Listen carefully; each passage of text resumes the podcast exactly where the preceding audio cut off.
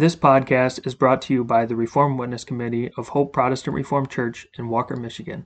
It is our goal to spread our distinct Protestant Reformed views based on the Word of God and the Reformed Confessions. We hope that this message is edifying to you. Today's meditation is called to bring thanks to God. For that, we will read Revelation chapter 4. After this I looked, and behold, a door was opened in heaven.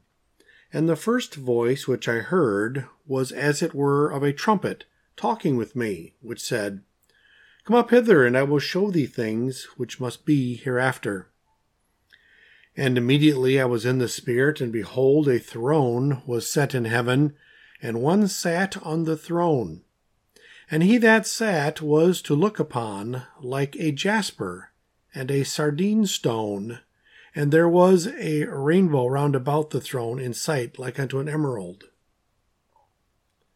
And round about the throne were four and twenty seats, and upon the seats I saw four and twenty elders sitting, clothed in white raiment, and they had on their heads crowns of gold. And out of the throne proceeded lightnings and thunderings and voices and there were seven lamps of fire burning before the throne, which are the seven spirits of God. And before the throne was a sea of glass like unto crystal, and in the midst of the throne and round about the throne were four beasts, full of eyes before and behind. And the first beast was like a lion, and the second beast like a calf, and the third beast had a face as a man and the fourth beast was like a flying eagle. And the four beasts had each of them six wings about him, and they were full of eyes within, and they rest not day and night, saying, Holy, holy, holy, Lord God Almighty, which was, and is, and is to come.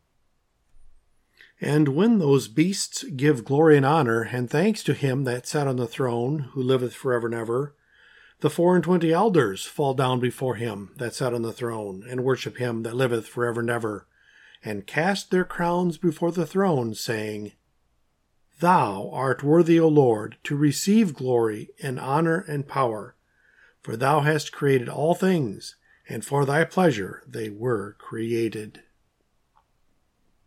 Since every breath of life and every crumb of bread comes from God, and we cannot see or touch a creature that is not his. It might seem strange that Asaph concludes Psalm 76 with these words in verses 11 and 12 Vow and pay unto the Lord your God. Let all that be round about him bring presents unto him that ought to be feared. He shall cut off the spirit of princes. He is terrible to the kings of the earth.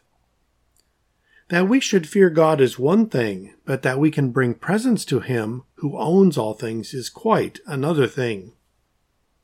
Yet bear in mind that He also gives us the blessings of salvation, enabling us to praise Him because we know Him in His great name, in that we have tasted what He has done for us in His Son. Our gift to Him, then, is not trying to enrich Him or trying to buy something from Him it is a gift of thanksgiving, a gift of praise of his name. It is not giving him something he did not have, but sending back to him, reflecting his glory that is in his great name. Created in the image of God, we are, with heart and mouth, displaying his glory by our works and words.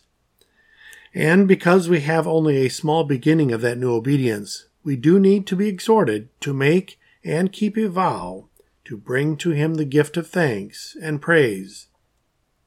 That is why our versification has these words Vow and pay ye to Jehovah, him your God forever own.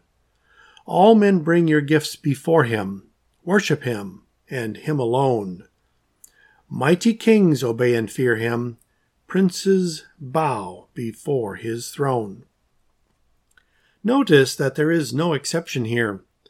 Kings and princes, men who have the right to demand obedience from those under their authority, are also exhorted to bring to God the gift of praise and thanksgiving. There's not one exception. The versification does not mean that they do fear and bow before Him, but that they must do so. You will have the evidence that you belong to those who know God when you find yourself bringing to God this gift of praise and thanksgiving. By that fruit you will know that you belong to Christ, the true vine. To close today's meditation, the Psalm Choir will sing Psalter number 207, stanza 4.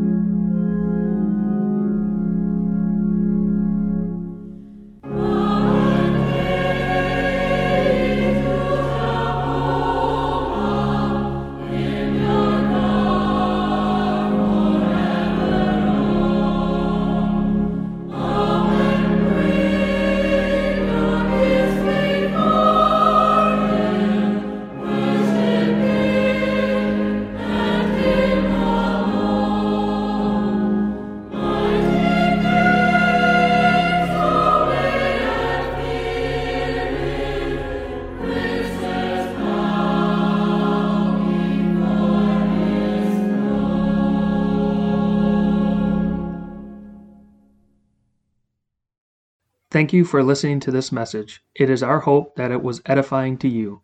Please subscribe to our podcast wherever you listen to them to be notified as future messages are published. We welcome you to join us on Sundays for worship at 9:30 a.m. and 5 o'clock p.m. You can find more information about us at our website hopeprchurch.org.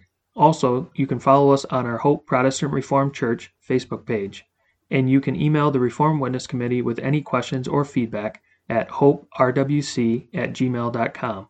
Thank you.